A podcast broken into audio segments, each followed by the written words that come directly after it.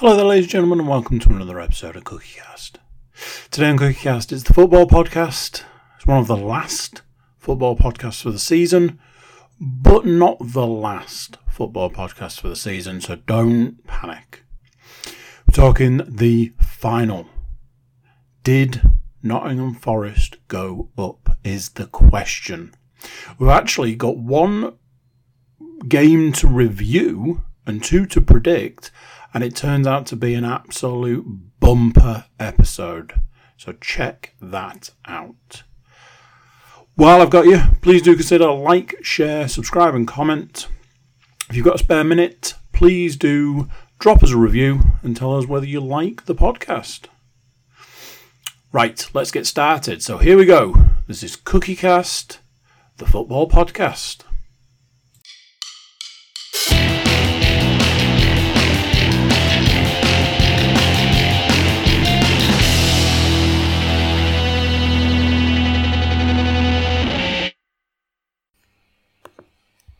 Recording in progress. Paul? She's not wrong, ladies and gentlemen. Welcome along to another instalment of your football-based chatter from the Cookie Cast Network. Uh, well, uh, there's there's only there's only really one place to start, and it's of course the game that we predicted last week, which was indeed the final game of the football season from a English domestic standpoint, at least. Uh, so I, feel it's it's time to move, hand back over to Mr. Cook to introduce the game, and then to hand over to our resident Nottingham Forest expert to talk us through said game. I, I mean, I'm reliably informed that you will be, you will both be sharing the load, but uh, you know, don't want to skip too I- far ahead. I may be able to provide a, a comment or two. he'll, he'll be able to fill in the gaps where I'm blacked out for seconds at a time. Just The the one and only game that was A predicted and B mattered was Huddersfield Town going up against Nottingham Forest. The finals. The the the promotion in sight. The, t- the taste, the tip of the tongue. It was all there. And all it had to, all that had to happen is in 90 minutes, one team had to win, and the other team had to not win. So, Matthew, take us on a journey through time and space. Firstly, into the past. Secondly, blow by blow.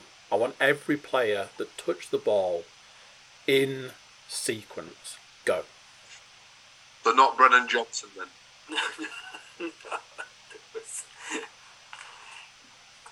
yeah, uh, so kind of as we alluded to at the la- on the- last podcast, I, I kind of I was going, but it wasn't hundred percent confirmed that I was kind of going. And then by the time Friday rolled around, me and Paul were going. so, so yeah, we both got um, got tickets. Uh, yeah, complimentary tickets in the Club Wembley section, the Forest Club Wembley section.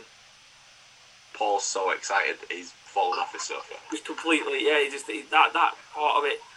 I mean, very very swanky would be kind of uh, kind of Certainly when you was. walk, and you walk in there and it looks kind of nicer than some kind of like food parts of a shopping mall and kind of very you know, and when, when it comes to it comes to a lot when you're like oh a nice Goose Island hazy pale for less than seven pounds signing me up for that, considering whatever we had outside of the ground was shocking. Um, and I know this is not the uh, the pursuit of happiness kind of thing, but to have a decent pint of beer in a stadium for, I would say, it's probably reasonable, even at not at, not at Wembley, at probably just a standard ground.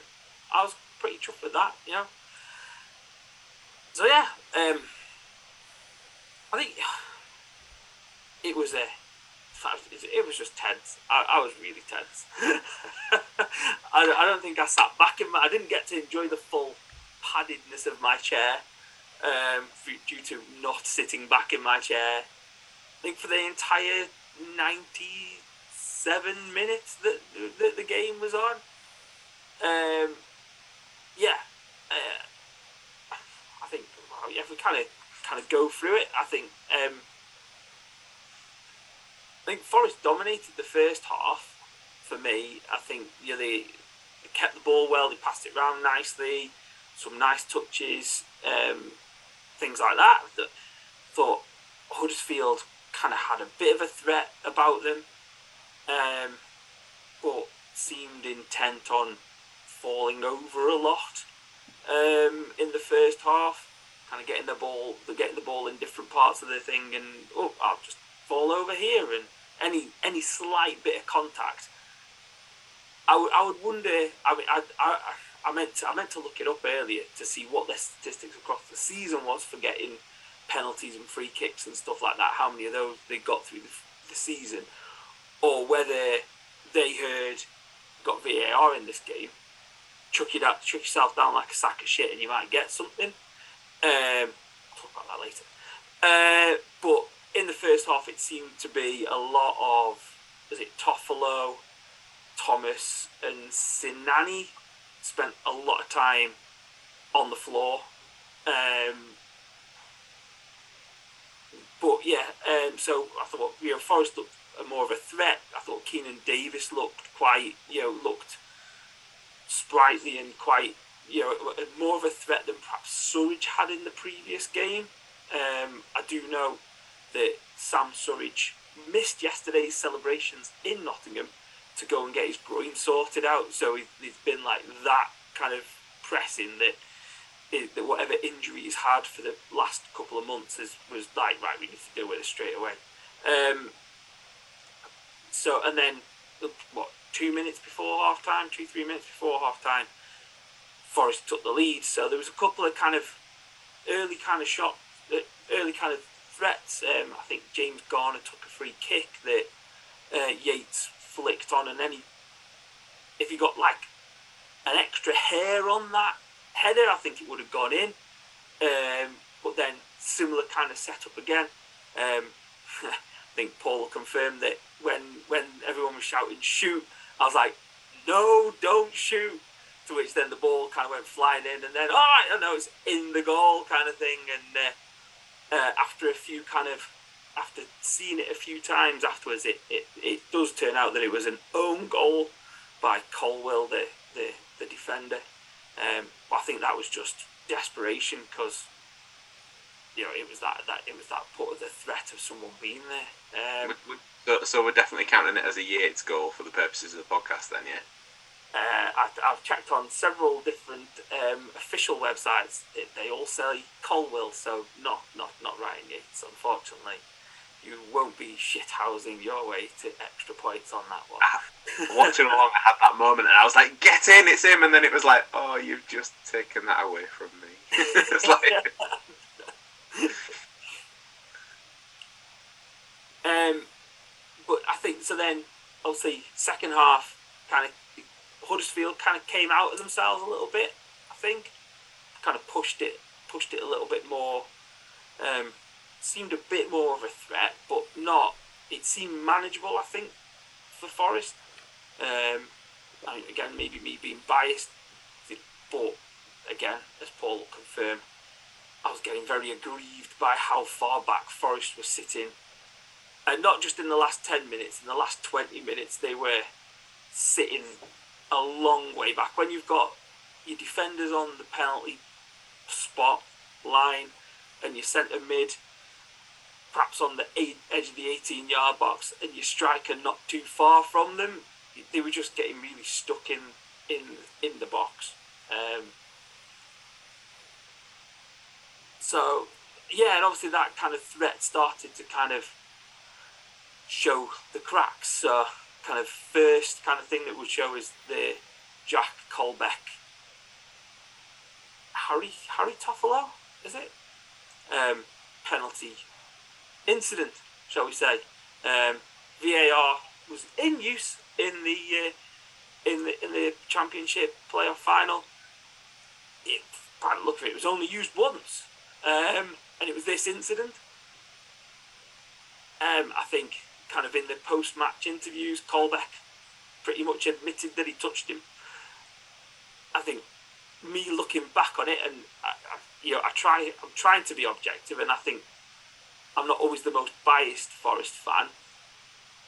I think if Toffolo had just gone down instead of swan dived his way down, they might have got the penalty. But I think kind of, I think Colback said something about oh he felt like he initiated the contact. I don't think that's quite right.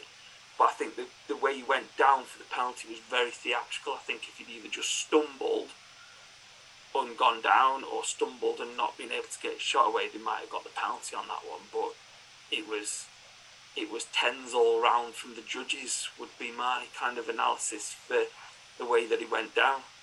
Well, having having the benefit of, of being at home uh, and seeing it over and over and over again whilst VAR were uh, deliberating over it, I did spare a thought for you, Matt, because I thought, oh my god, this is going to be like the worst part of it.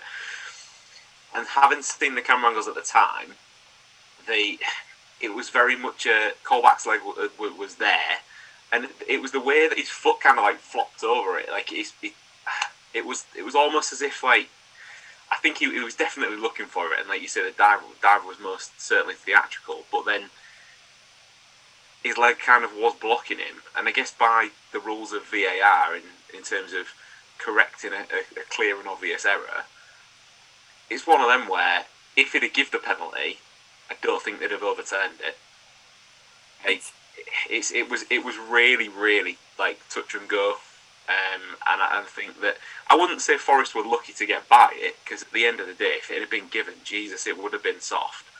But it's you could you could you could have seen it being given. I think in any any other circumstance. I think the thing that goes that went against Huddersfield in my, from what I can remember seeing of the actual incident itself, was actually if you watch it back, Colback goes to plant his foot, or he actually goes he actually goes to make like a sort of a swing for the ball, and then plants his foot. So it's almost as if he pulls out of the challenge to actually plant his foot to because he thinks if he goes for the ball, he's gonna he's gonna end up booting the guy and give away a penalty.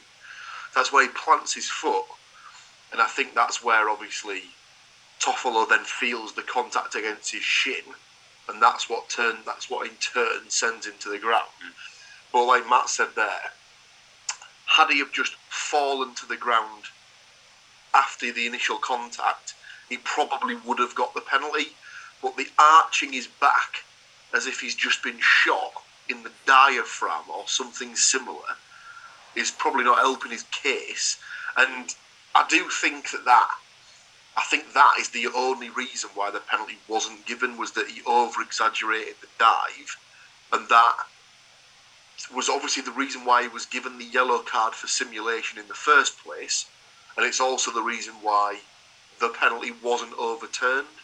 Mm. So I can understand why Huddersfield Town fans are frustrated, but the VAR was was in place for the game. They've followed the protocol.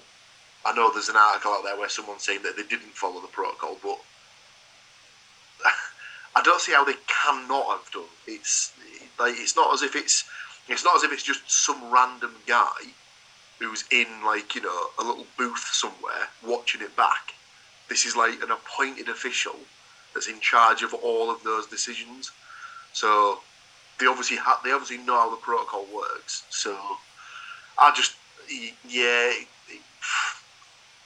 like you said, Stu, soft would have been definitely the the, uh, the decision. You can you can understand it either way, but yeah, soft for me if it would have been. And uh, I mean, really, as well, it's a good job that Matt did take you down as a witness, because otherwise he could have uh, would have been. Uh, has, has Matt been Matt been working the VAR this game, just this game? I think I just I think like I said I, I mean I'm gonna I'm gonna watch it with forest tinted glasses and I haven't watched Huddersfield that much this year and I, I meant to try and look up the stats today but I couldn't find them quickly. They seem to they seem to go looking for the fouls, and they seem to go looking for the fouls. Not not just then, but earlier on in the match as well. It seemed to be make the ref make a decision, make him make a lots of decisions, make them and make him you know if they're going to use VAR, we're going to make them use VAR over and over again. I don't know. I don't know if that's Bielsa ball because obviously the the Huddersfield guy is is a is, is obviously from that coaching tree to use the NFL kind of phrase. It just seemed taking the match in, in a whole. And like I said, people can call me a homer if they like, but I think I'm generally pretty fair when these kind of things go on. There wasn't many Forest bodies just flinging themselves to the ground, and I've been the first one to criticise them this season to say that I don't like the attitude. I don't like the way they harangue the ref at times. They didn't do that in this game. Um, you know, we talk about Ryan Yates being, you know, we know what his nickname is, but I don't think he was particularly like that in the game either. Um, I don't know whether either, you know, we also know that Steve Cooper's dad's involved in the refereeing. So whether he's said to the team, listen, this is this guy's last game as a ref, take any crap, so don't give him any crap. Don't take the piss with like diving and chucking yourself to the ground. And it, you know he doesn't like that. So whether they've got someone in and said that to, to the play to the Forest players and Huddersfield haven't done that and thought we're just going to make him make decisions all all match. Um, and then you just get to the point. I think some referees get to the point where it's like, I'm experienced. I've done this for a long time. Stop trying to take the Mickey out of me. And then you know at that point it's going to be kind of thing. And I think, like you said, with the Toffolo penalty, I think it's very much. Um, it's like in rugby league or rugby union when they ask the question, "Is it a try? Yes or no?" Or can you give me a reason as to not give this try? And it was can you give me, is that a penalty? You know, is my decision correct? And they've probably turned around and gone, yeah, you know, he's thrown himself, he's, he looks like, I think there was definitely a look of, right, can I initiate contract contact because I'm probably not going to get the ball going into the box. There was there was more defenders there.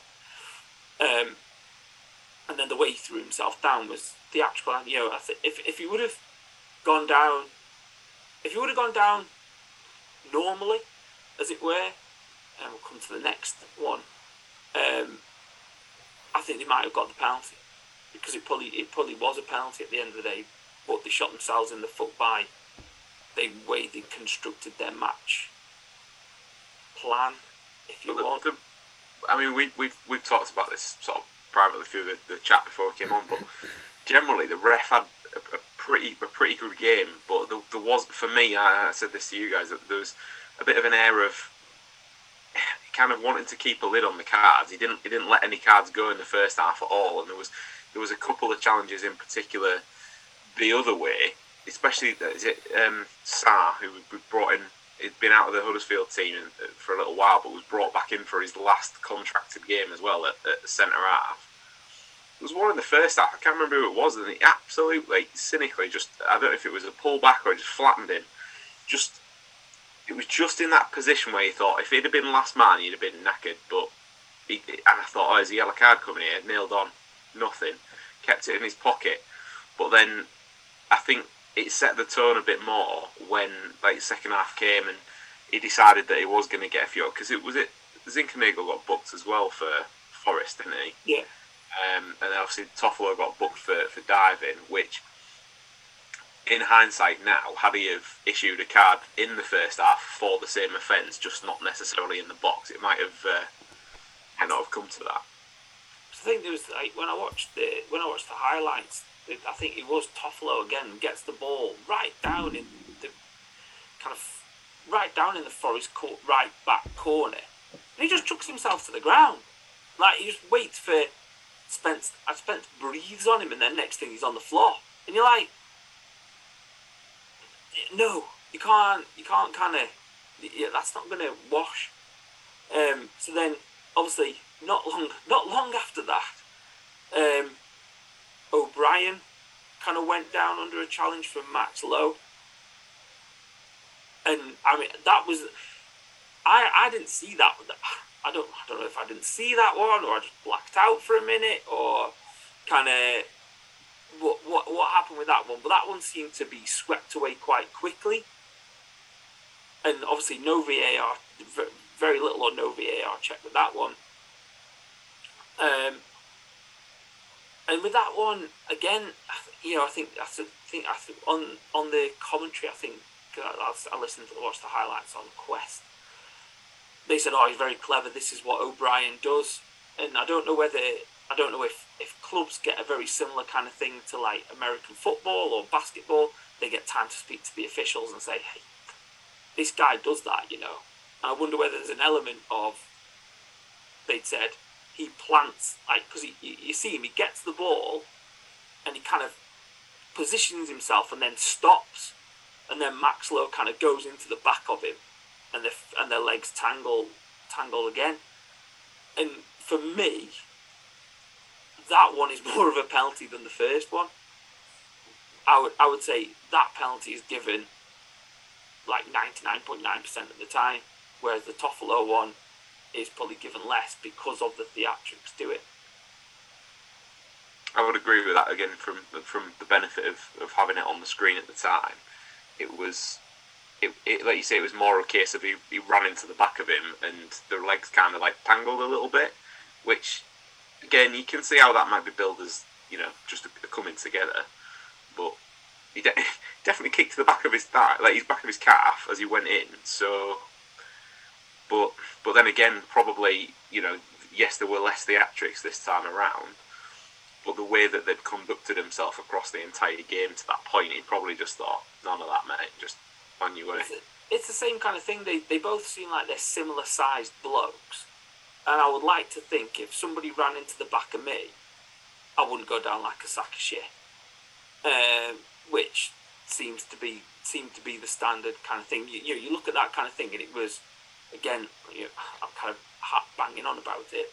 It seemed to be any little bit of contact, we're down, and and you know make make the referee make a decision, make the referee make a decision. You're like, it's like that um, old cop movie when it's like, oh, I'm too old for this shit. But he's like got one last mission in him because he's retiring in the summer. In the summer, know, this is like his last game before retirement. it's like, so he kind of seemed to have this attitude of, oh man, I'm not, I'm not, I don't, want, I don't want my last match to be punctuated by. He gave away two contentious penalties that, or a contentious penalty that cost Forest the promotion on the flip side of that, he's got the other side of it. Um, of he didn't give a penalty that could have put Huddersfield in the Premiership, which is which is kind of thing. So then, yeah, then the only kind of, the only kind of other thing that kind of punctuated it for me was um, uh, obviously then all of a sudden Brice is injured and going down, and we're bringing on a keeper, and I'm like, whoa, whoa, whoa, whoa, no, no, no, the heart can't cope with this part of things. What, what the hell are we doing, kind of thing. So I think it was first he went down and he's like hobbling about, and then Huddersfield start taking pot shots a little bit. Of course, none of them hit the target because they didn't have a shot on goal all game. Um, I mean, Forest can't really talk. We had two, um, so it shows how kind of cagey it was. Um, and then obviously Horvath came on for the like the last ten maybe. Yeah, ten minutes including injury time.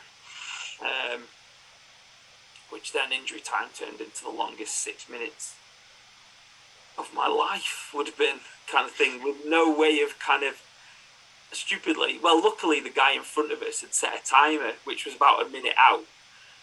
Which was just like heart attack inducing. Um, and uh, but yeah you kind of think oh man I should have set a timer just to kind of count those six minutes down but then would it have been worse if it, as it goes over those six minutes? But yeah six minutes. Um, and yeah, that Forest Forest are promoted. Um, I don't I don't know if you want to discuss the ramifications of it, or do you want to take a break before we kind of talk about that? I mean, yeah, I think there's there's probably still a lot of meat on the bone here. I've got a, I mentioned Mr. Williams earlier. I've got a um, a thought provoking question to ask, which uh, I can ask in the second half.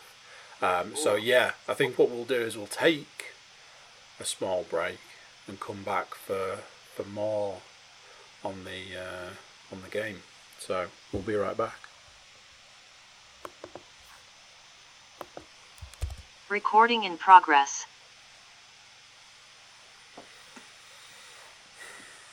So obviously we left off there. We we just got to the end of the game. Obviously we've been talking about the, the well the main the main discussion points were obviously the two contentious penalties. Um, I'd say I'd say for me the the main the main reason why Huddersfield didn't win the game can just be summed up in the fact that if you look at the stats, they like Matt said, five total shots, none of which were on target. Goalkeeping, saves, Huddersfield two, Nottingham Forest zero. Literally, at no point did they ever test either Samba or Horvath at any point during the game. Like we said that this when when the game started, it was a bit cagey for the first half, for the, for the majority of the first half. I'd arguably say that not, that Huddersfield probably started the better of the two. I'd say they had it for the first ten minutes because Thomas was getting on the ball. He was running at he was running at, um, at Spence, and he was trying to sort of make things happen down that side. I still to this t- to this day don't understand if they'd have just watched the Sheffield United second leg of the playoffs, surely they'd know attack the left side because Colback isn't a natural left wing back. So I don't understand why they were putting most of their efforts down Forest's right hand side. All of their attack came down that side. It didn't make any sense to me. Um, so if I was that, that's that's where I'd be sort of holding my anger if I was a Huddersfield fan, personally. Why why we've gone into a game we haven't had a single shot on target? Why we've not like you know attacked arguably the weakest point of Forest's team? A, lot of the build up on Sky before the game was around Thomas and around his, his dead ball prowess. So now putting two and two together after what we've just talked about to like this now, it's like yeah, he was on the ball quite a lot early uh, earlier on, but again, he was another one that I seem to remember. Little clip down, right now I've got a chance to put it into the box. And for all the build up that he got on Sky, certainly two of his deliveries were absolute garbage. So It was Like- it was as like I say, other than the first sort of ten minutes and a little bit more in the first half, he was pretty much anonymous, and Forest actually dealt with him really well. So, I mean, I, I- obviously, I, I'm not a I'm not a manager or anything like that, but to me, if he's your main outlet, would you not think to maybe shift him to the opposite flank and try him there?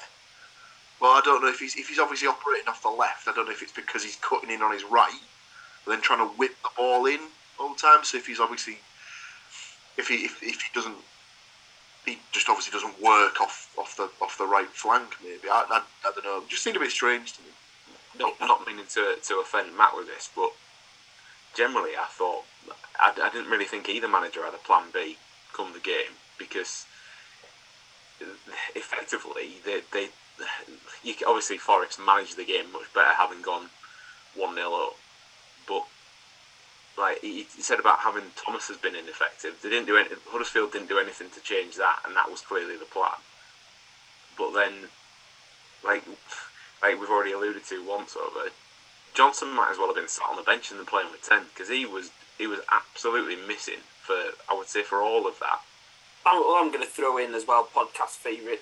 Close your ears, Andy. I think Zinchenko was pretty anonymous as well, kind of thing, and I think that would be the like the resounding feature of the last. I mean, I, I didn't see the first the first of the playoff semi-finals, but the second playoff final, anonymous. He was pretty anonymous in the um, in in in the in the playoff final.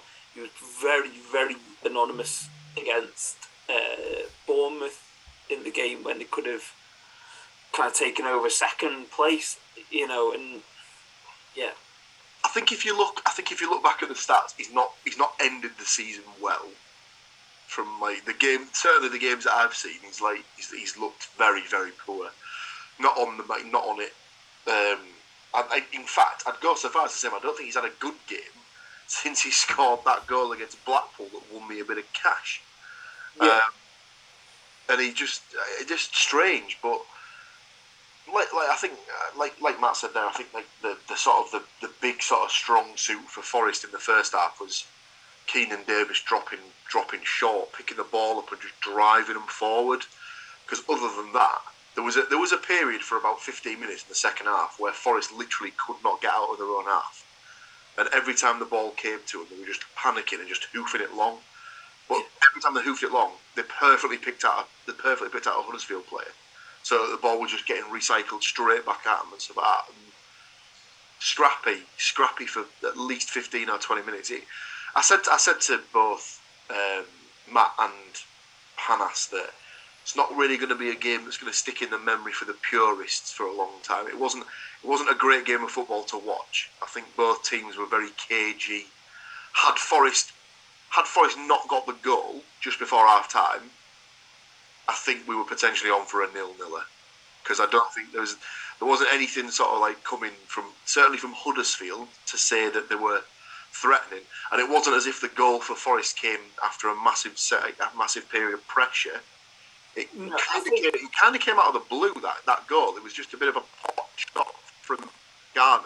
I think they got- it went direct. I, I, again, obviously, I'm going to sound like the biased Forest fan here. I think that came after a concerted period of what, in that in, rel- in relation to the game, would would be conceived as pressure.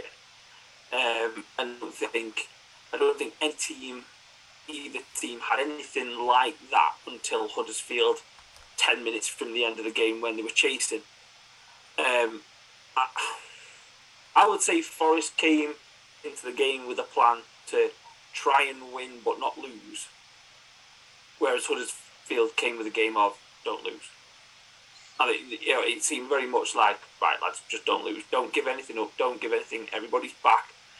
You know, if we can pinch something, like you said, obviously with the with the um, with the, with the set pieces and stuff like that, can we get can we nick something as opposed to going and winning it? And I think it it, it, does it does you know like the, with with Stu saying that kind of thing that like Cooper didn't seem to have another plan. You know, we'll probably at some point we're gonna have to kind of discuss it. You know, I've got I've got a couple of things that I've. Um, you know, you're gonna have to have more than one plan for the Premiership. Yeah. I Um, can tell you that from experience because it's, it's that that first half of the season that Hull were up. They absolutely took. no, I mean, they were third at one point, which is ridiculous. And then they got found out. And then the fact that they did so well in the first half of the season is what kept them up. And then I was just going to say that. That's what second- that's what saved them in the end. Because was it, what was it? Out of the last 19 games, I think they won one, and obviously didn't lose all of them, but it was like 16 or something out of the last 19 that they lost. it was it was not fun. Um, but then but then second season, they they ended up suffering. So they they, they I think they, they've got a lot of they've got a lot of work to do. Like it, it it'll feel very much you you got to enjoy the time now and def- obviously the, the experience, especially you guys just had. But just hope that they put in put in the work because they, they you know it starts now. They're, they're going to need to be looking at everything from game plans to signings like the morning after because it's shit just got real, as they say. Yeah, I think I think I think that's. I, I mean, we can take it. I mean, we can take it two kind of ways. We can either look at where the Forest go from now, or if I think we can we can do this bit now. Obviously, at the start of the season, we discussed about which clubs had it worst in the past however many years, and I kind of like set my stall out, kind of very much that Forest have had the worst of it in the past kind of twenty years, kind of thing, and. I think Sunday kind of puts all that in the bin in a way, kind of thing. I don't think with the season that they've had, and I don't. It sounds over dramatic when you say it, but I think I'd kind of given up on football. I wasn't that bothered.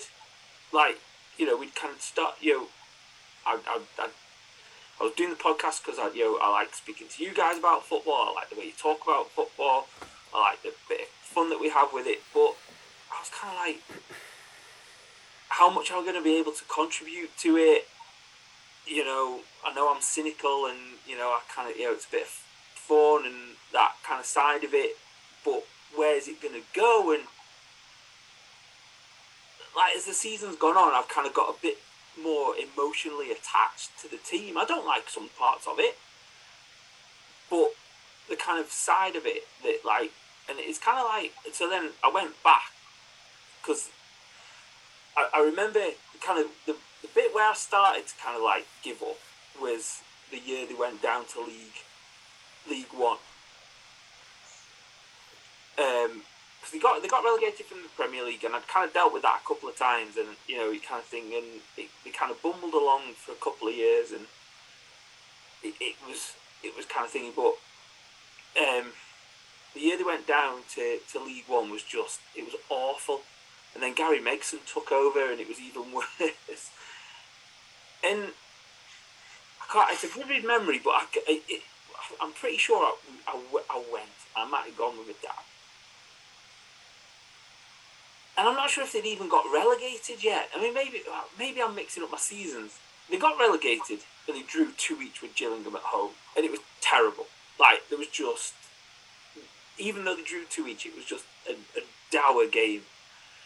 And then Radio Nottingham, I must have been, I, I must have gone on the train because I was listening to Radio Nottingham on a crappy little DAB radio, and they played this bleak montage of like everything that had happened since Clough had left.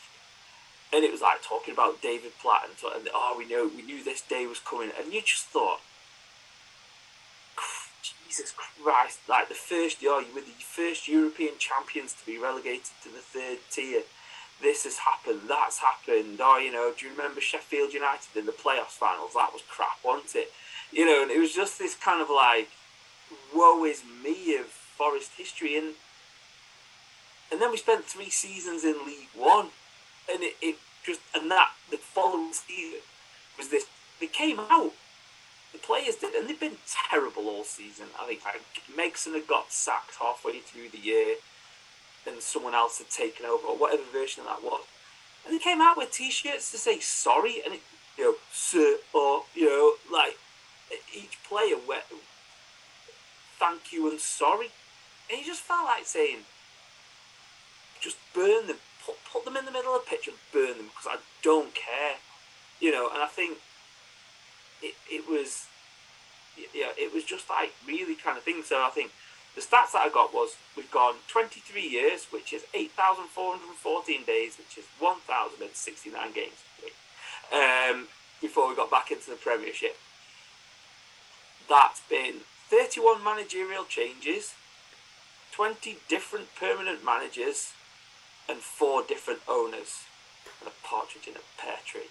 Um, like, and it just shows like just became a joke. We became the butt of a joke, and I think that was the thing that stopped me going, stopped me wanting to go. Not not not not supporting them, but just we were the butt of the joke. We were the oh yeah, the first European champions to get relegated to the the champ the, the, the, to the third tier you know, oh look, here comes Uncle Fawaz with you know with his with his money and you know throwing it around and comparing himself to Brian Clough and all that garbage when he turned up and uh, you know and it was just and the ch- you know the changes of the managers that oh another sacking at Nottingham Forest who they're going to bring in this time and it was going to be some random person you know Steve McClaren for 40 days or however long he lasted and then Alex McLeish for a week, and you know Sean O'Driscoll who did a really good job and then got sacked after he beat Leeds four two or something like that. I, I, I, feel like you've you've skipped over Steve McClaren there by not giving him his full title of ex Hull City and now Manchester United assistant manager, Steve McClaren. I mean, he he's literally the only manager in Middlesbrough history to win a trophy. Can we not take the good name of Sir Steve, Steve McClaren into into like, you know into vein? It, I'm not. I'm, I, it, my it, it, I'm not criticising his man the job that he did at Forest. It's just he didn't get any time to do anything. It was just like, yeah, he's rubbish, get him out. And it was He just was, he was very much on the down spiral. After, Yeah, this this came after he'd had the England job. So was that after he'd been to Holland as well and done his impressions? to, uh, well, I I think it was after he'd actually sort of like he'd actually built himself back up with the Twente Yeah, yeah. in Holland. Then I think he went to Germany with Wolfsburg, and that didn't go well, and it's been down and down since then, really. But yeah, uh, uh, you know, then obviously we had like 18 months, kind of 2016, 2017, where we couldn't sign any players because we'd gone into financial fair play and stuff like that. And I just think it became a bit of a joke because you know Fawaz was there. We weren't paying bills. We weren't paying local businesses for like things with the team, and you know it, it's been a big change around like in the club in the past three, three, four years, and there's still been mistakes. You know, play, managers being sacked at the drop of a hat and stuff like that. Um, but I think like there was, I think there's, I think there's there's been a lot of praise for Steve Cooper and the players in the past few days. There's been a lot of praise for the chairman because they always praise the chairman. But I think the three people that I kind of particularly wanted to shout out, and one of them's kind of thing. So Dane Murphy, who's the CEO of the club, who we got from Barnsley, and he's brought a very money ball kind of attitude into it. So he's a very, and that'll filter onto what's for the future for Forest. Um, second one is Gary Brazil, who's the director of football development, who basically is the academy guy, and he stepped into Forest a couple of times and done a really good job. But you know, the Worralls, the Yateses, the Johnsons, who've all come through into the team, Mighten, they've all come through the academy that he's built over the past kind of ten years or so. And then the last one is kind of, it's a bit kind of, you know, thingy. It's Nigel Doughty, the the former owner who sadly passed away kind of 10 years ago now. Um, and he saved the club in 99 because they were going to go into administration. Um, and then when he passed away in 2012, in his will, Forest were written into his will that money would still be given to Forest to keep them afloat until the point that they're sold. And it's realistic that without him, they were, shi- they were shipping £100,000 a week when he took over um, that there wouldn't be a football club.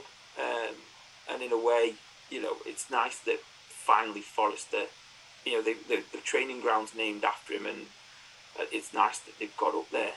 Um, but yeah, the few, the future. I think Mr. Cook has a, a question. A question. I've got a question. It might not be. Uh, it might not be. I don't know what you'd call it. I, I was going to say politically correct, but I don't think that's right. Um, we haven't actually fully gone through the score. Uh, I think we've sort of pieced it together. Um, so my question is, moving up up a league off the back of an own goal how how, comfortable are we feeling on that one? So what I mean is, would it have been uh, would it have been uh, preferred if it had gone nil nil at like complete full time and had to go to penalties, and Forest won on penalties? Would it have been better that Forest had scored two absolute perler goals and and and that would have been okay, or is it a wins uh, effing win? I mean, the, the the first scenario where it would have gone extra time and penalties, Paul would have had to peel me off the ground and carry me back down Wembley Way back to the car because there just would have, I would have had nothing left. I just, it was exhausting. Like, To say to say it was bad enough at the fact that they'd won the game, I honestly dread to think what would have had to do to get you back had they not have won. I don't know how Panas did it. Panas did not seem to have a care in the world. And I like went through it the whole game, and it was just. Uh, he's, he's, he's always got Sheffield United to fall back on, hasn't he? So, uh, Oh no! United as well. God, don't, don't suggest that to him. God, I suppose so. Like, obviously, like the three of us have now had the experience of seeing our team in the playoff final at Wembley. I obviously haven't had the same experience as you two have, and from the other side, I never had the chance to sort of s- like, well, apart from the first like 14 minutes or whatever when it was still nil nil. But because Borough was, were 2 0 down so early in the game, I don't think I ever allowed myself to actually get to that point where it was like, oh, this could actually happen. Obviously, you had the stuff, you have the stuff that build up to the game and stuff like that. It's like it's always going to be, oh yeah, they'll win this. They, you know, they're going up, blah blah blah. But obviously, until the game actually kicks off, it's a, it's like a, it's like a hypothetical situation, and then obviously you go into the mode of the game kicks off, and then you're in, you're in the sort of the, the 90 minute, 120 minute, whatever it is, zone where it is what it's going to be, and you just sort of roll with the punches. Obviously, I text some of the guys that I actually went to the Borough game with and just said after 20 minutes, well, Forest have done better than Borough already did. So, um, but obviously, notorious, uh, you know, lead lined, fancy new stadium. Uh, my uh, signal did not work, so um, even though the stadium is sponsored by a mobile phone company, it But they were was not my mobile phone company, so I had very little signal. Um, but Can't, yeah, I can't I- imagine that's done deliberately. Oh no, definitely. That's definitely not an That's advertising blocking campaign. Everyone else's signals to that. But yeah, I obviously I was the I was there as I was there as a, as a sort of a neutral, but I was obviously there as a as a Forest supporter for the day. Um, but yeah, I, I, I don't know. I, yeah, if, if they hadn't have won, I, yeah, I, I dread to think what what the sort of atmosphere coming out of the stadium would have been. Well, I, I hadn't told my dad that we were going, so and my dad sent me a text message on the 28th of May, so whenever that is. Um, uh, I want Forest to win, as always, but I don't, I don't do live football very well anymore. Perhaps that will change. Every, that'll, perhaps that'll change uh, when we're losing every week in the Premier League. So that that was what he'd sent me like a day or so before. Um, so then I sent him pictures of us in the stadium. Are you there? How did you get a ticket? Um, you're very brave. I only put my phone on to check something, switching switching off again now until the game's over. Next message, 23 minutes past six. So what, 10 minutes from the end? How are you coping with this? I've lost the BBC. Have they won? And this is obviously my phone had run out of battery at this point, so I couldn't even reply to him. Um, and then finally, you Reds, uh, glad you were there to see it. So like, so that's my dad going through the ringer and not even watching it, like just kind of either listening to it. that thread is literally the full gamut of emotions. All it was missing was a was some sort of fucking forest or something like that. Some sort of typical, Like, oh, deep- useless deep breath. bastards, blah blah blah. deep breaths and heavy breathing. It was just like, oh, But yeah, I don't obviously, to go through that again. It's just, I, Speak, I- speaking as a neutral, Andy, I, um, I I think I could safely say for everybody, if your team gets promoted and it comes off someone's bollocks, you don't care. Okay, that's that. I, it's been a burning question since the since the game finished, and I've been like, do I text and go? So how are we feeling about this, or do I keep it for the podcast as actual content? So I've just been sitting on my hands this entire time going, I need to know. I need to know. Is it? could have run onto the pitch and it hit the dog and gone in, and everyone could have had an absolute shit fit about it, and it still would have been fine. Like I said, 23 years, 8,414 days, and 1,069 games, including four playoffs. Four playoffs? Um, And as he said, a stint in League One. five playoffs, I think. Yeah, five. Yeah, I, it didn't. It didn't matter how it went in. And to be fair, the fact that it looked like it went in off Yates kind of made it a little bit kind of. If it would have been, it perhaps would have been a little bit more galling if it would have been like the poor lad sat on the ball and it like flirted out from underneath him and went in. Then yeah, you'd perhaps be a little bit thing, but no, just just the fact that the fact that they won is is is fine by. I'd, I'd, I'd go so far as even to say, even if it had hit the guy in the face and broken his nose and caused some sort of massive injury, Yeah. wouldn't care at this point. And, and as well, just a little note on, on like like Paul mentioned, we've we've all kind of been through it now. When I was there at the uh, 2008 playoff final, it was billed as the, the the biggest game in world football at the time due to the value of it, and I always remember it being touted as like a hundred million quid. Well, this just shows you the price of inflation now because they were touting last last weekend's game at 170 million quid.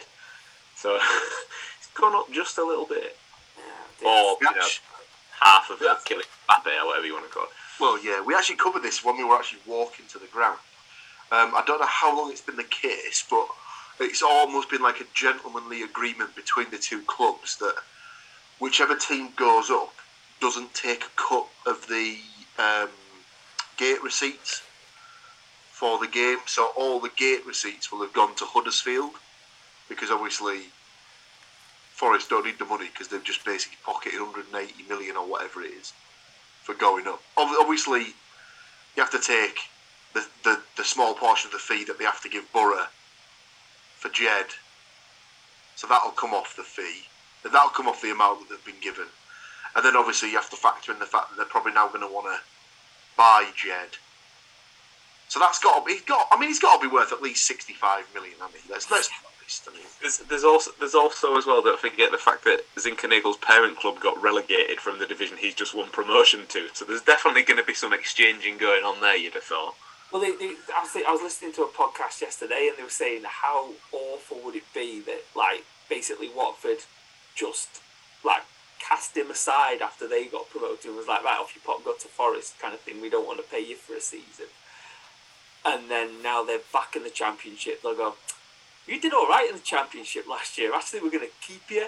Um, so that, that that was the kind of last thing that I thought about was obviously kind of like I said, Dave Murphy, the CEO, has kind of got this money ball attitude to it, and they want to buy players that they can either sell on for a profit or is going to be a proper asset to the club. But we got five players that were loanees this year that all kind of contributed, kind of thing. So we've got Garner from Man United, uh, Zinckernagel from Watford, Max Lowe from Sheffield United, Jed Spence from Middlesbrough, and Keinan Davis from Aston Villa.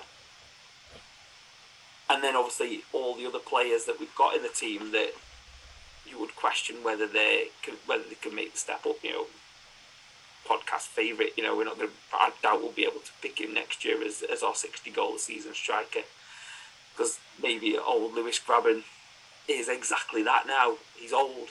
Um, but yeah, I'll, you know, how many of those loanees come back? Maybe.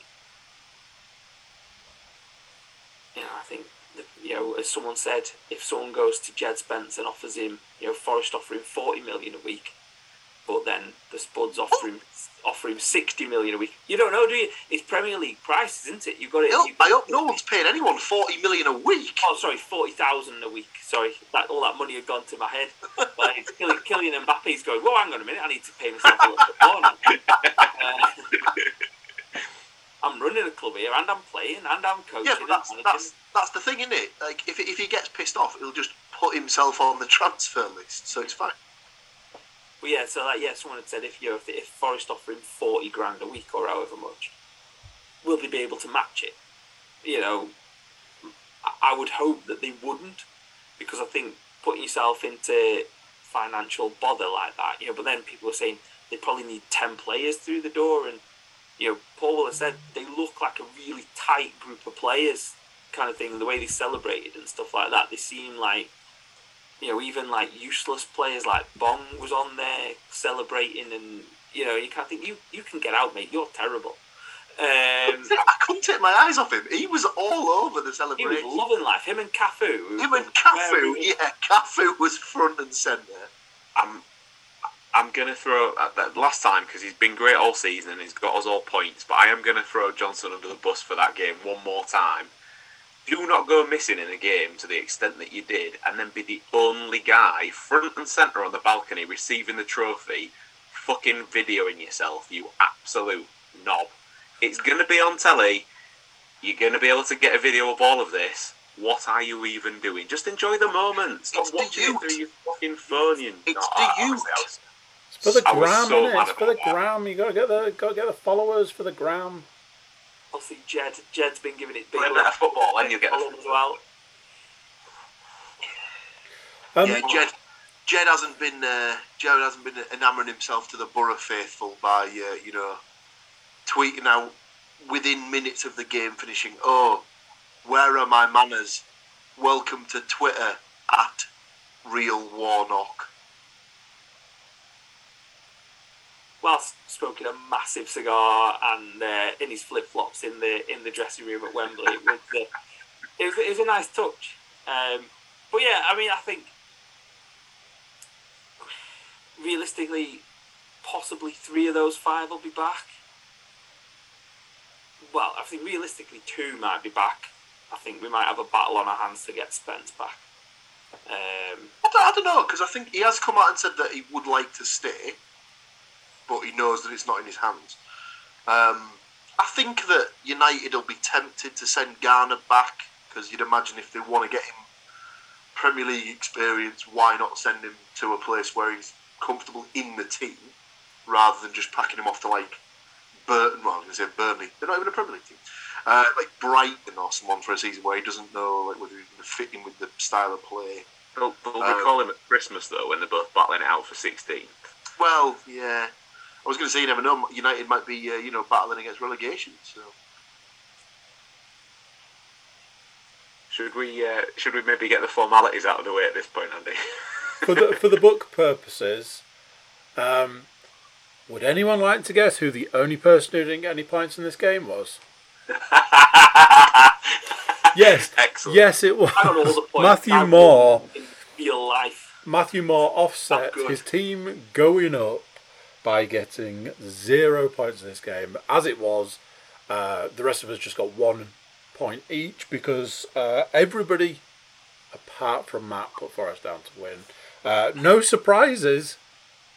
Nobody got the goal scorer. Even even from a uh, from a predicting Huddersfield goal scorer, nobody got the goal scorer. Um, so just a point peace there. Um, so, where to, Mr. Williams? Well, there are England games, so we can cover the England games if we want to to uh, open us back up for a a return podcast next week that potentially would be the last of the season. Other than there's other games actually the week after that, so virtually two weeks time. It's the season that never ends. Um, we could cover a little bit of news, but we might have to take a small break before we start with said news. Yeah, I was looking at that, looking at that time ticking away there, thinking, let's uh, let's have another break, freshen up, splash a little water on our faces, and get back in the thick of it. So, we'll be right back in a moment. Don't go changing. Two secs. Recording in progress. Apparently, there was a wardrobe change at. Uh, it's not even half time. It's the third time. Uh, whatever. we've Um, adopted we've adopted the um, ice hockey principle rather than two halves. We've gone for three periods in this particular podcast. So we're entering the third and final period. you've, you've Um, committed so we've yourself. covered we've covered the important stuff. Um, we'll do a little bit of news, and then we'll, uh, as as we said, as we alluded to earlier, there is actually some football still to go. England have got four fixtures over the coming uh, two weeks or so, um, playing four fixtures in the Nations League. So we'll cover those, give some predictions for that, and then we'll see how we get on. But from a news perspective, obviously there wasn't just the championship playoff final taking place this weekend. Um, it was almost a bit of a double celebration for uh, for Mr. Moore, as uh, by no means his other team, but a team that is close to his uh, close to his heart, I dare say, was involved in the League Two playoff final the day before. Oh, I thought you meant because Liverpool lost the Champions League final. we'll get to that. Don't worry about that. Don't worry about that. On the list, Yeah, so the day before was the the League One, uh, the League Two playoff final. I apologise, and I believe Port Vale beat Mansfield. Was it three 0 in the end?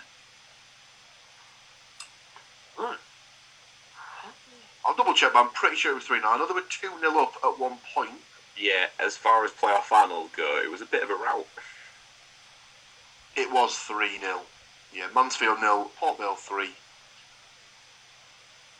So, Port Vale have got themselves promoted to League One. Yeah, I think that something with that one is it Benning, uh, who got the third goal, is South Asian of like South Asian heritage, so it's kind of like something to kind of highlight. I think kind of thing like promoting kind of like the diversity in football kind of thing. Um, it's kind of quite quite the like that South Asian, Indian, Pakistani kind of group are not like represented that highly in football, and I think he'd made a big deal. Yeah, like someone had pointed it out, and he was like, "Oh yeah, yeah, I'm definitely trying to raise that kind of profile in football because it's not, we're not a massively represented group across the board, really."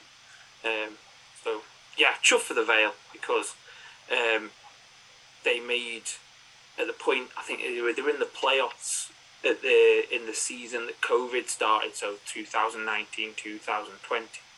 Um, and I think the owners, the Shanahans of um, who own who own the Vale, were very much behind stopping the season, um, but ultimately led to the Vale dropping out of the playoffs, which was for you know people who know who like know about the Vale, but they've been through a difficult kind of few years, kind of thing with with getting financial issues and stuff like that.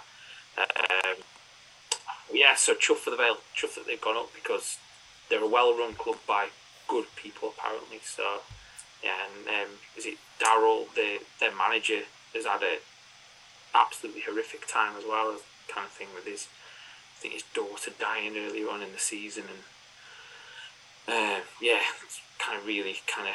Um, he's a, he's a Mans, ex Mansfield player managing the Vale, um, so I think they stood up and cheered him. Was it in the eighth minute or something like that? Um, uh, Yeah, he's, he's, he's actually he's actually an ex Hartlepool United player as well. He actually he had a uh, long stint at Hartlepool after he left Mansfield earlier in his career. Um, but I was just looking at there, and I know that he'd had uh, like a family situation earlier in the season. I didn't realise that it was that his, his daughter had passed away. Um, but yeah, just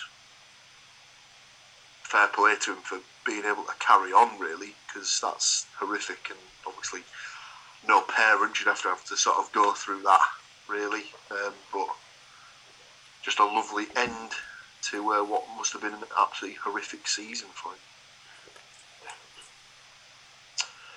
Um, outside of the League Two playoff final, we also had the Champions League final, as alluded to by Mr. Woodmansey just there, uh, which took place in Paris, and by all accounts was a bit of an absolute shitstorm. Um, I mean, apart from the football bit, that bit was fine. um, the, the, the commentary team on that were absolutely ridiculous. So, Paul um, was was probably about to say, I'm sorry for cutting you off there, but about all the trouble outside. Um, apparently, reports of people getting tear gassed um, because they were they were apparently late to the venue. Um, but they, from my understanding, they were late to the venue because of just how generally shit French traffic is anyway. Um, so yeah, you're a bit late. Oh, what's that? Oh, have a tear, tear gas bomb. Off you go, fellas.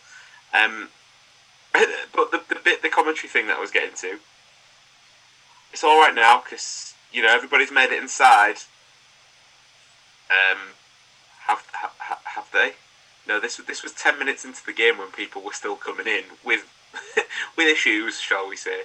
But um, but yeah, but the foot the football bit was fine as far as as far as my perspective sits. I'm I'm I was very happy with it. I think the thing for me is like kind of we talked about in the past, like with Hillsborough and stuff like that. It's a it's it's a difficult fan base for that that incident to happen to to be penned in those kind of cages and things where there's only one route out and you're getting kind of thing.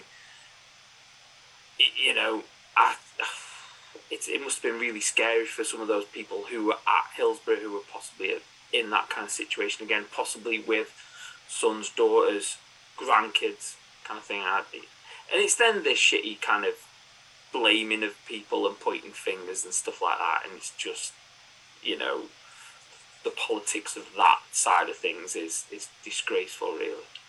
Hadn't one of the, the French ministers come out and essentially blamed the Liverpool fans for it when it was just the the. Granted, they didn't know that the chat. I had the, I actually had this chat with Sarah. She was like, "Surely they know that this this is happening at this time and on this date." And I was like, "Well, you know, they have, they have had it moved at short notice because it was supposed to be in Russia. She's like, well, when did they find out about it? Last week? I was like, no, no, good few months ago now. Well, you know, at least when the war started, maybe. And um, I, I don't think they could have got it that. I mean, thank, thankfully, they didn't get it so wrong that any, you know, there was no uh, fatalities. But like, like you said, Matt, then it's like of all the fan groups for it to happen to, like Nah. It's like it's not like that stadium doesn't run major sporting events on a regular basis. It is the basis for the French rugby team to play their games. It is the basis for the French national team to play the majority of their games. Oh, and who else plays there? PSG plays there on a regular, uh, like you know, is it not? Is that not the PSG stadium? It is now that Mbappe's no. in charge. So obviously it's, it's in it's in Saint Denis which is, I'm assuming, a suburb of Paris. Um, it's actually sort of, so it's not actually in the, the city centre, it's actually a little bit further out. And I think uh, that Thierry Henry actually has been sort of saying on previous um, TV shows and things like that that people need to realise that the, the game is not in Paris, it's in Saint Denis, and, and that Saint Denis not like not nice. Apparently, it's, like it's, got a, game, it's got a bit of a reputation as being a bit. It's like saying the game's in Manchester when actually it's in Moss Side or something or like Stockport that. or something like that, basically. Mm. But yeah, it's uh, it's it, it does sound like it was terribly, terribly organised and just. What was it? Was it delayed by forty minutes or forty-five minutes, something like that? It didn't 45 minutes in the end, wasn't it? Because it was, was it supposed to be quarter to eight kickoff? Right. Didn't kick off till half past. Um, but the, um, the the latest thing that's I've just had a quick flick because I know that it was it was being updated throughout the course of the day. But the, the latest thing from Sky Sports says that the uh, Liverpool CEO Billy Hogan says he's been horrified by accounts from fans after receiving more than 5,000 pieces of feedback about the issues surrounding the final. Um, but I, I, knew that, like I said, I knew that the, the officials in France had, had blamed the Liverpool fans, but they didn't realise that UEFA had got in saying that they were blaming thousands of fans with fake tickets. Well, it, it, they're going to point fingers. I mean, they're all about as corrupt as each other, and they're just going to try and set about blaming blaming fans. And I think it's an easy, it's an easy kind of thing to do is to point at fans, and unfortunately, you know, I don't want to dredge things up, but Liverpool's history in Europe, which is ridiculous because it's 40 years ago now, makes them an easy target. You know, but I think people point fingers at, at, at and, and I think unfortunately as well, and and you know we'll see how it goes with the nation League of Nations, Nations League kind of thing. Um, the unfortunate thing is that when England fans go abroad, they don't always know how to behave, and unfortunately, if it's an English club involved, they'll get tarnished with that brush of the you know the minority of idiots who turn up and cause trouble, and it, that hasn't happened here because I think what what other people were saying was if you go and look at Spanish Twitter and Real Madrid things, they also said it was absolute shit show to getting into the ground, and it was just as bad on their end. Not not being tear gassed and not being herded into the thing, but again, it was terribly organised. And then on top of that, isn't it? Rangers and Seville have also put in complaints about the way that their final was run as well. So it's not. It's it's not you know. Uh, once is a mistake, twice is it's a trend you know, and it's not the first time it's happened, and hopefully this will be the last. But I can't imagine it because they're the second most corrupt institution in football. sadly, that does definitely seem to be the case. Um, like I say, it might, unfortunately be a case it has to get slightly worse before it gets better.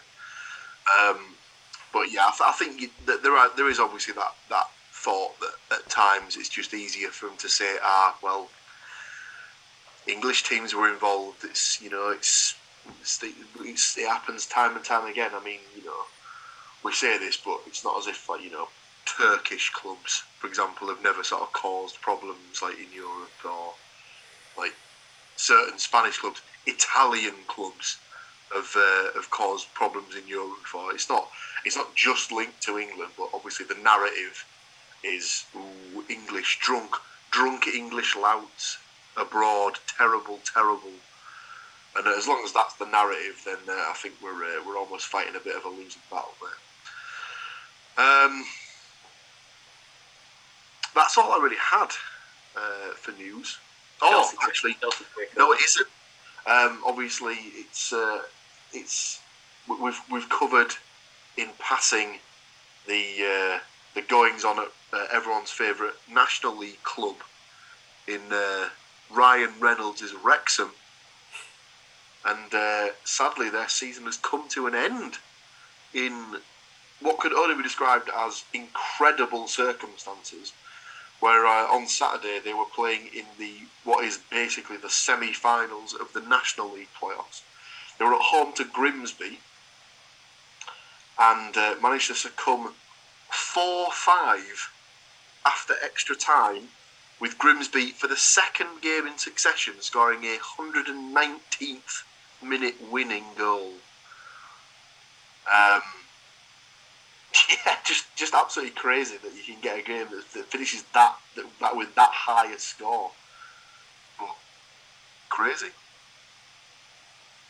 They go on to face Solihull Moors in the final next week to uh, to see who gets the final place in the football league for next season. So it'll either be Grimsby or Solihull Moors. No relation. Very much. Uh, uh, sorry, Stu, I uh, sort of jumped in there before you had a chance to say. The, the, the only other thing, um, let's say from a, from a Hull perspective, was the completion of the takeover at Chelsea. Bit of a tenuous link, I uh, I hear you ask, but we're after that uh, Nathan Baxter that we had on loan last season on a permanent. So uh, the fact that that's now been sorted out kind of opens the pathway to uh, to hopefully get that signing across the line now. So, I mean, Abramovich again hasn't done so bad in his time there, really, has he? Apart from the fact that you know that he's linked to a well, I was, I was going to say the the Sky Sports coverage of it is borderline grotesque yeah, because they had a little tribute to him and everything that they'd won in the 19 years that he'd been there, and you're like, can everybody remember why he's selling the club, please? You know, because you know of, of his links to, I mean, a murderous scumbag. Is that going in a bit heavy, maybe? don't, don't be drinking any coffee that randomly turns up at your house this week, Matt. be making my own.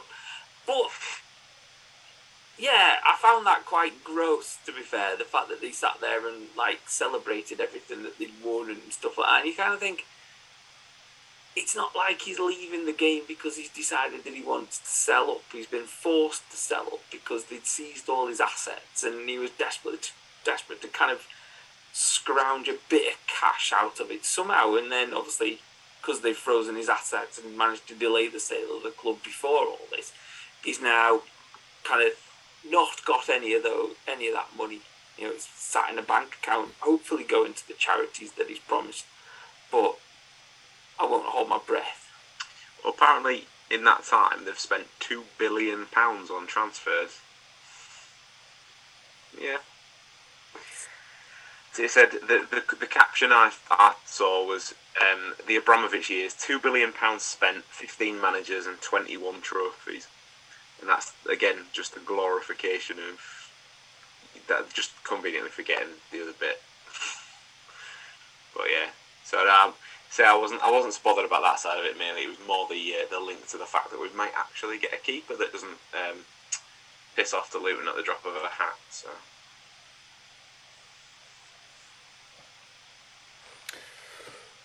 Can I interest you, gentlemen, in predicting some English football? Do we have to go to Europe and get really, really drunk, as, as uh, was alluded to earlier? We don't have to, but we could. It's not in our contracts, but also, likewise, nothing's stopping us because it's not in our contracts. I'll grab my passport. Um, I- I'll I'll get a passport then. Well, that's And mine, mine ran out during the first lockdown, so and I just never renewed it because why, why, why would I need to? TikTok though, you need to get it done soon. Well, yeah, With next year in mind. Uh, don't worry, it's all under control. Why do I not believe you? Cheeky bastard. anyway, back to the matter at hand. Paul- Paul's forgetting that he needed to apply for it about three weeks ago to have it in any kind of time before before the next 12 months. And by the way, they won't have that time back on anymore either. Anyway, like you said, moving on. As previously mentioned, we have a series of England games coming up, uh, two of which are before our next recording, so we thought we might actually predict English football. First of the two games is Hungary versus England. Um, there's no there's no restrictions on who could go first or last, so I'm going to go in a clockwise kind of motion, starting from my left. Stuart Mancy, you're first up. Okay, so I have gone for uh, Hungary 1, England 1. And I've gone for Nagy. Not because there's two of them in the side, so that doubles my chances because I'm going to have to specify before anybody says. Um, so stick me down for A, Nagy. Not saying I've had a lot of stick recently, so you know, it's uh, just go from there. But uh, and why not stick him down for his a, a goal on his England debut in form, former Hull City, current West Ham player Jarrod Bowen.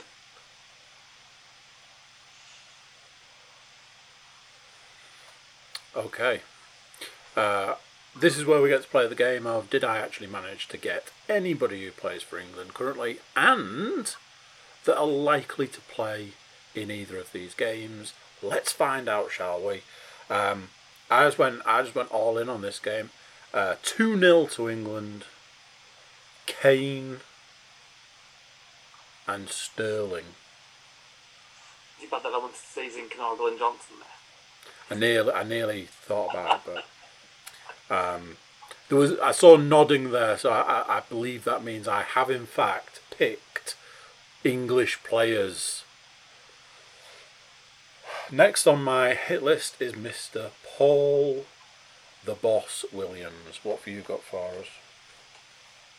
Boss, interesting. Um, Okay. I have also gone for England to win the game 2 0. I have also gone for Harry Kane. And I've also gone for Jarrod Bowen. Oh, there we go. Look at that. Matthew, you are last on the list. I've also gone for an England win, but 2 1. Okay. Uh, Kane and Sterling. Uh, Szalai. S Z A L A I.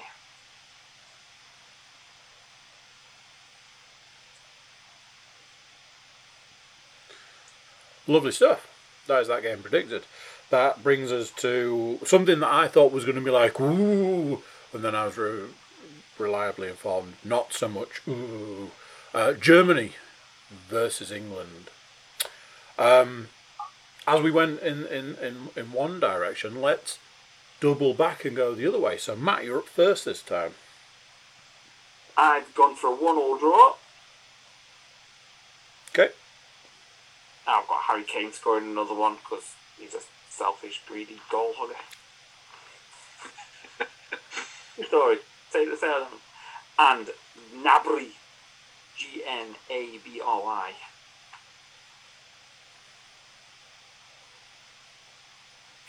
Okay, that makes you next, Paul.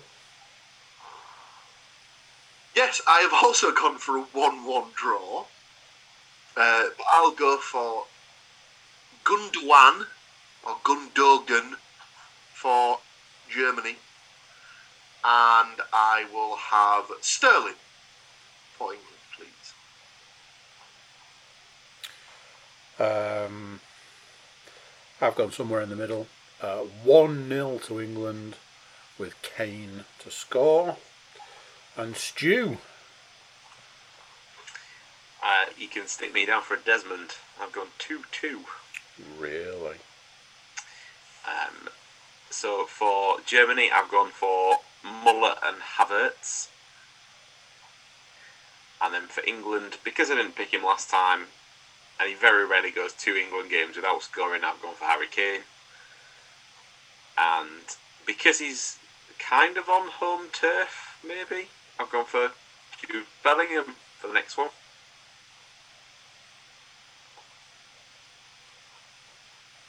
This is where I found out that they're playing the game in a neutral venue and has no bearing of where he plays his club football, but you know what I mean. Uh, there we go. That is that is the two England games that we are faced with this week, fully predicted. Paul, anything left? Any anything to sweep up at the end? I think so. Nothing. Uh...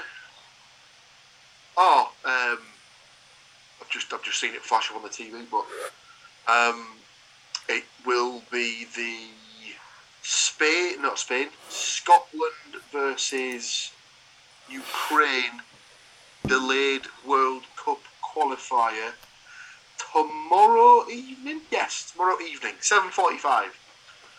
Um, and then the winner of that, I believe it's on Sunday. Yes. So Scotland versus Ukraine in a straight one-off knockout game tomorrow evening. The winner of that will then go on to play Wales in Cardiff on Sunday. The winner of that game will go to the World Cup.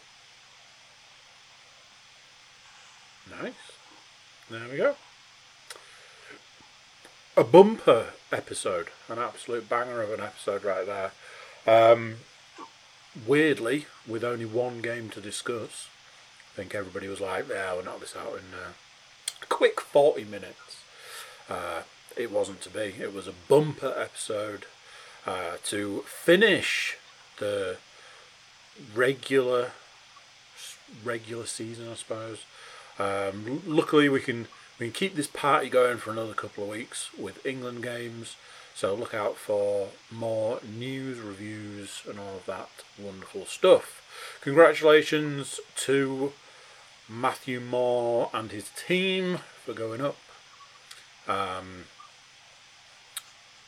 we'll have to we'll have to assess what next season's podcast will look like.